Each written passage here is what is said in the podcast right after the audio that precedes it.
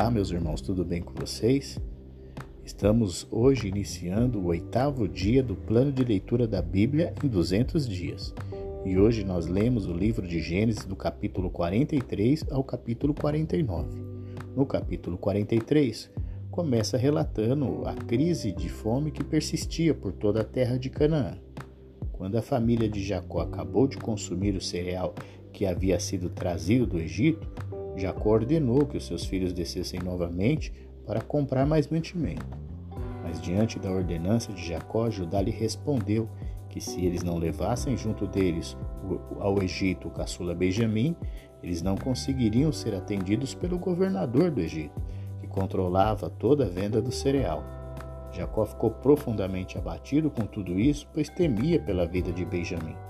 Contudo, Judá se responsabilizou por Benjamim e garantiu a Jacó que qualquer mal que acontecesse a ele poderia ser cobrado de, de Judá. Como não havia outra maneira, Jacó precisou autorizar a ida de Benjamim ao Egito. Antes, porém, ele instruiu seus filhos a levar ao Egito o que lhes tinham de mais precioso para oferecer como presente a José, além de também levar dinheiro em dobro e o dinheiro que havia sido levado juntamente com o cereal. Com tudo isso, Jacó estava temeroso. Então ele orou para que o Deus Todo-Poderoso desse misericórdia a seus filhos perante o governador do Egito, e que ele libertasse Simeão, que havia ficado preso no Egito, e deixasse retornar Benjamim à terra de Canaã.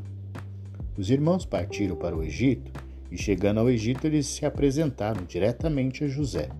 Quando José viu que Benjamim estava junto deles, ordenou que seu servo levasse todos eles à sua casa para comerem com ele ao meio-dia.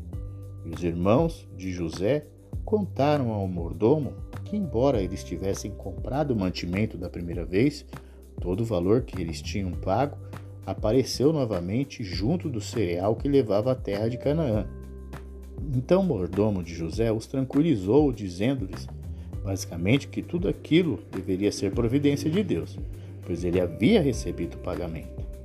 O mordomo também trouxe a eles a Simão, que havia ficado preso. Depois todos foram à casa de José e esperaram por José, que chegaria ao meio-dia. Quando José chegou à casa, seus irmãos rapidamente lhe trouxeram os presentes que tinham em mãos e se prostraram perante ele. José perguntou àqueles homens se o pai deles ainda vivia e eles responderam afirmamente. Depois José colocou seus olhos sobre Benjamim e lhe saudou de uma forma especial. Deus te conceda graça, meu filho. Muito emocionado por causa do irmão, José saiu depressa da sala. Foi para o outro quarto, onde chorou, e depois de conter-se, José retornou ao ambiente em que estavam seus irmãos e ordenou que a refeição fosse servida. Aos irmãos de José foram designados assentos na ordem conforme o nascimento deles. Por último, foram apresentados aos irmãos de José suas porções, e significativamente a porção de alimento de Benjamim era cinco vezes mais do que a de qualquer um dos demais. O capítulo 44 começa com José no Egito dando a ordem ao seu mordomo para dar todo o mantimento que seus irmãos pudessem carregar, mas eles também ele também deveria colocar na boca de cada saco de cereal o dinheiro referente ao valor a ser pago pelo mantimento. E além disso, também ordenou que seu copo de prata fosse colocado no saco de mantimento do seu irmão mais novo, Benjamim. O servo de José fez tudo conforme ele lhe ordenou. Então, pela manhã, quando já estava claro, os irmãos de José se despediram e saíram da cidade do Egito. Mas antes que eles tiverem se distanciado, José ordenou que seu mordomo fosse atrás deles e os questionassem acerca do copo. José instruiu seu mordomo a dizer o seguinte: Não é este o copo que o meu senhor usa para beber e para fazer adivinhações? Vocês cometeram uma grande maldade. O mordomo egípcio alcançou os irmãos de José e lhes falou tudo o que foi ordenado pelo próprio José. Então eles ficaram surpresos e argumentaram que jamais fariam tal coisa. Eles explicaram que tinham agido com honestidade quando perceberam que o dinheiro do mantimento havia sido devolvido dentro dos sacos de cereais quando visitaram o Egito pela primeira vez. Por isso, quando retornaram, eles trouxeram novamente aquele valor. Então não havia qualquer motivo para eles furtarem qualquer coisa de valor da casa de José. Os irmãos de José realmente estavam confiantes que eram inocentes e que tudo seria esclarecido. Então eles disseram que se o copo furtado fosse achado com qualquer um deles, a pessoa poderia ser morta e os demais seriam escravos de José. Mas o mordomo de José disse que apenas aquele com quem o copo fosse achado é esse que seria escravo, e o restante deles seriam inculpados, poderiam voltar para sua casa. Um a um, os irmãos de José colocaram o seu saco de mantimento para ser examinado. O mordomo começou a vistoria pelo saco de mantimento do irmão mais velho até chegar ao irmão mais novo. E então, no saco de mantimento de Benjamim, o copo foi achado. Texto bíblico diz que quando viram que o copo estava com Benjamim, os irmãos de José rasgaram suas vestes. Significa que eles ficaram profundamente angustiados. Então, com os jumentos carregados, eles retornaram à cidade egípcia. Quando chegaram à casa de José, seus irmãos prostraram-se diante dele. José os questionou sobre o que havia acontecido, e os irmãos de José se prontificaram em servir-lhe como servos. Mas José insistiu que apenas aquele em cuja bagagem o seu copo foi encontrado é que seria o seu servo.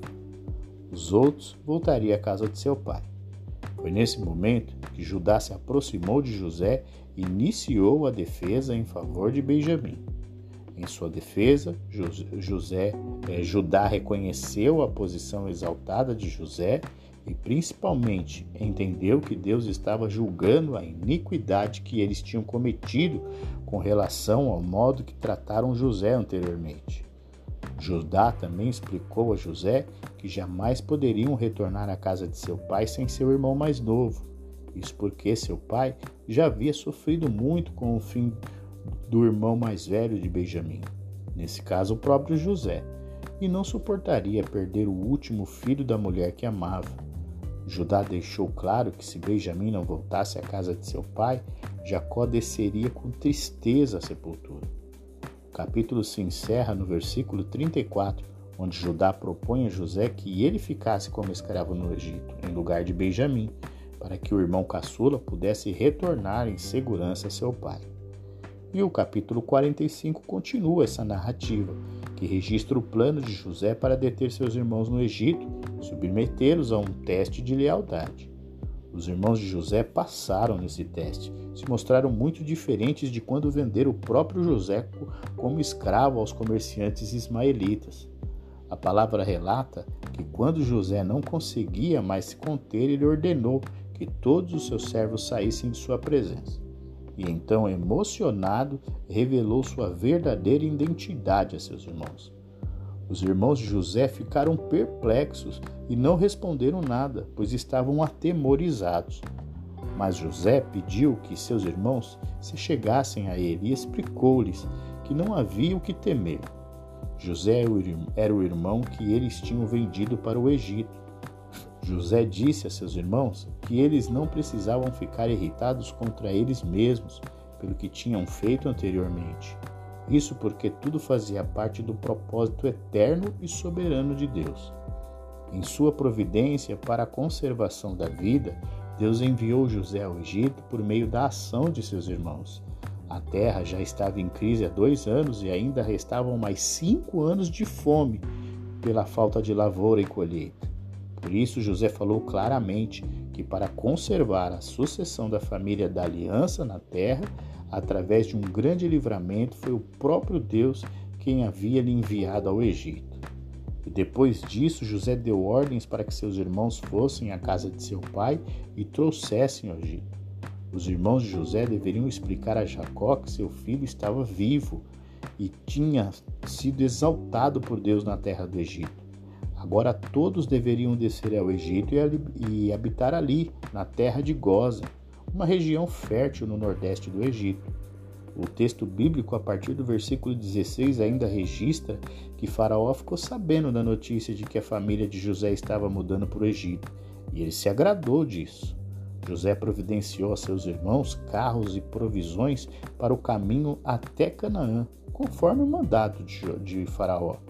Os irmãos de José também receberam vestes festivas, foram à terra de Canaã buscar o seu pai. Chegando a Canaã, os irmãos de José contaram a Jacó tudo o que havia acontecido no Egito. A princípio, Jacó não acreditou na notícia de que seu filho José estava vivo, mas diante das evidências e dos carros que José tinha enviado para buscá-lo, Jacó acabou acreditando e ficou muito animado para finalmente reencontrar seu filho perdido. Gênesis no capítulo 46 inicia justamente mostrando a partida da casa de Jacó da terra de Canaã rumo ao Egito. Antes, porém, Jacó passou em Beceba e ali ofereceu sacrifícios a Deus. Beceba era o lugar onde Abraão, Isaac e o próprio Jacó já tinham adorado ao Senhor em outras ocasiões.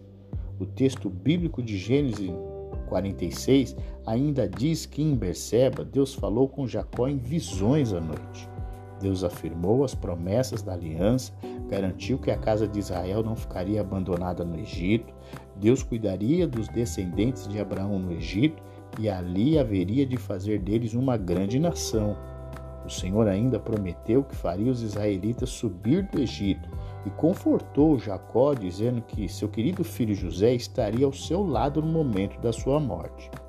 A partir do verso 8, o texto bíblico registra uma lista de descendentes dos, dos descendentes de Jacó.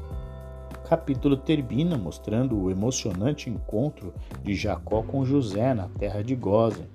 Depois, José disse a seu pai e seus irmãos que partiria para avisar Faraó que sua família já havia chegado a Goze. Ela ficava localizada na área nordeste da terra do Egito. Tinha as características adequadas para suportar os rebanhos da casa de Jacó, mas aquela área também era propícia para manter os israelitas afastados dos negócios do Egito. O capítulo 47 nós chegamos agora.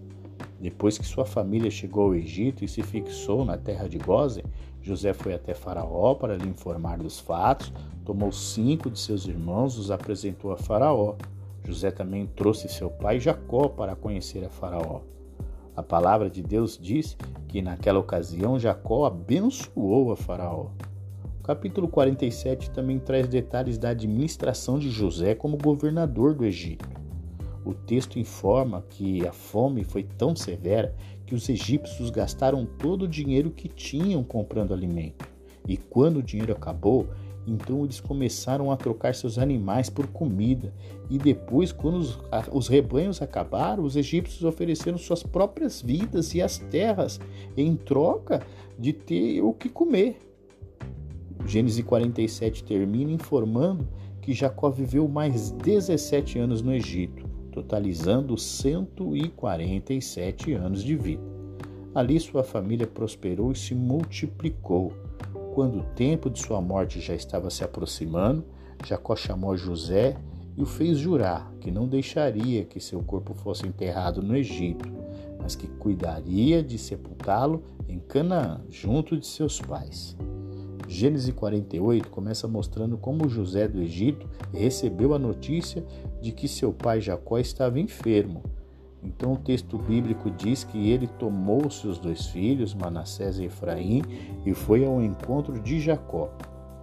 Jacó adotou os dois filhos de José para que fossem contados entre seus filhos, e desta forma os filhos de José receberam direito à herança conforme os irmãos de José, e com isso o próprio José acabou recebendo a porção dobrada da herança através dos seus filhos. Quando os filhos de José se aproximaram de Jacó, o velho patriarca perguntou a José quem eles eram.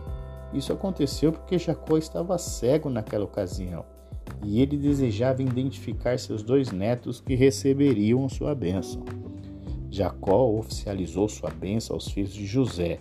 O texto diz que José tomou Efraim, seu filho caçula, e o colocou à esquerda de Jacó, bem como tomou seu filho mais velho Manassés e colocou à direita de Jacó.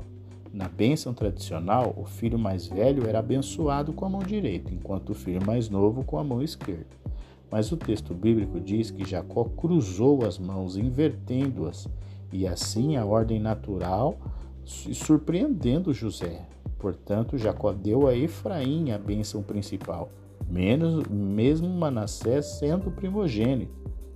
Com as mãos sobre Efraim e Manassés, Jacó abençoou a José. A Bíblia também diz que quando José viu que seu pai havia colocado sua mão direita sobre Efraim, que não era o primogênito, ele não se sentiu bem com aquilo e tentou fazer com que seu pai trocasse a ordem das mãos, dando a bênção principal ao primogênito.